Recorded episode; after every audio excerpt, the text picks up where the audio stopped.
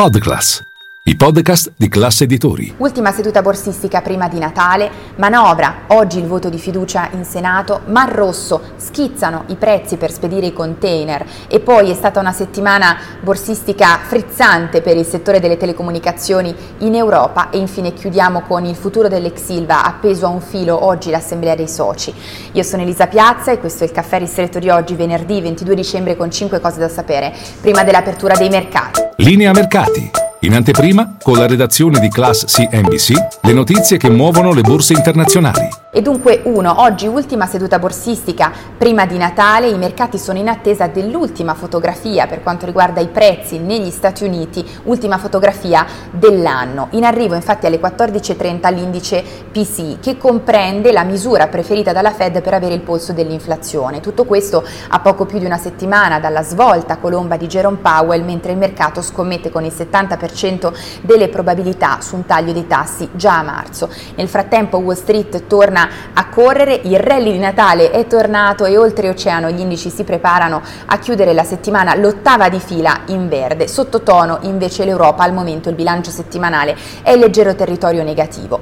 due. Veniamo alla manovra, siamo davvero alle battute finali, oggi in mattinata il voto di fiducia sul testo in Senato. Passerà poi la legge di bilancio alla Camera settimana prossima il ventotto, con il voto non di fiducia però il ventinove. Sono arrivati diversi emendamenti nelle ultime settimane come solito, tuttavia il piatto forte comunque della legge di bilancio della manovra resta il taglio del cuneo fiscale. Non è ancora chiaro invece quali saranno le eh, conseguenze in Europa del no alla ratifica del M E S arrivato ieri alla Camera.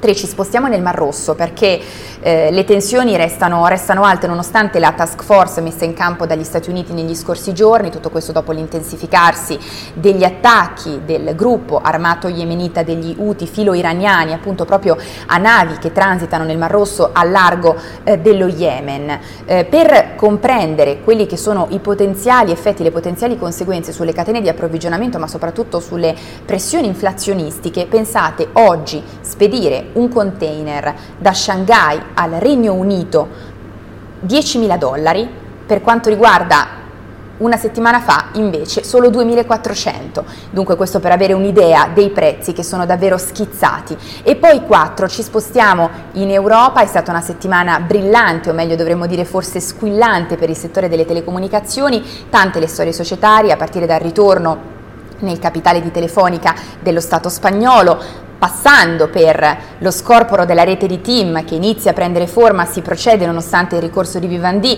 abbiamo visto anche l'ok di F due I all'investimento di un miliardo per il dieci per cento della futura società della rete, ma soprattutto a ridare sprint al settore l'offerta di Iliad per le attività di Vodafone in Italia, finite nel mirino tra l'altro anche di Swisscom che starebbe lavorando ad una sua controfferta, Swisscom che controlla in Italia Fastweb. Bene, in tutto questo il titolo TIM si prepara a chiudere la settimana come migliore del Ftse Mib, al momento il rialzo è di circa dodici punti percentuali a livello settimanale. cinque. Concludiamo con il futuro dell'ex Ilva appeso a un filo, o meglio a quei trecentoventi milioni di euro necessari immediatamente per garantire la continuità produttiva. Oggi si riunisce di nuovo l'assemblea dei soci dopo numerosi rinvii, ormai è da un mese che resta, che resta aperta.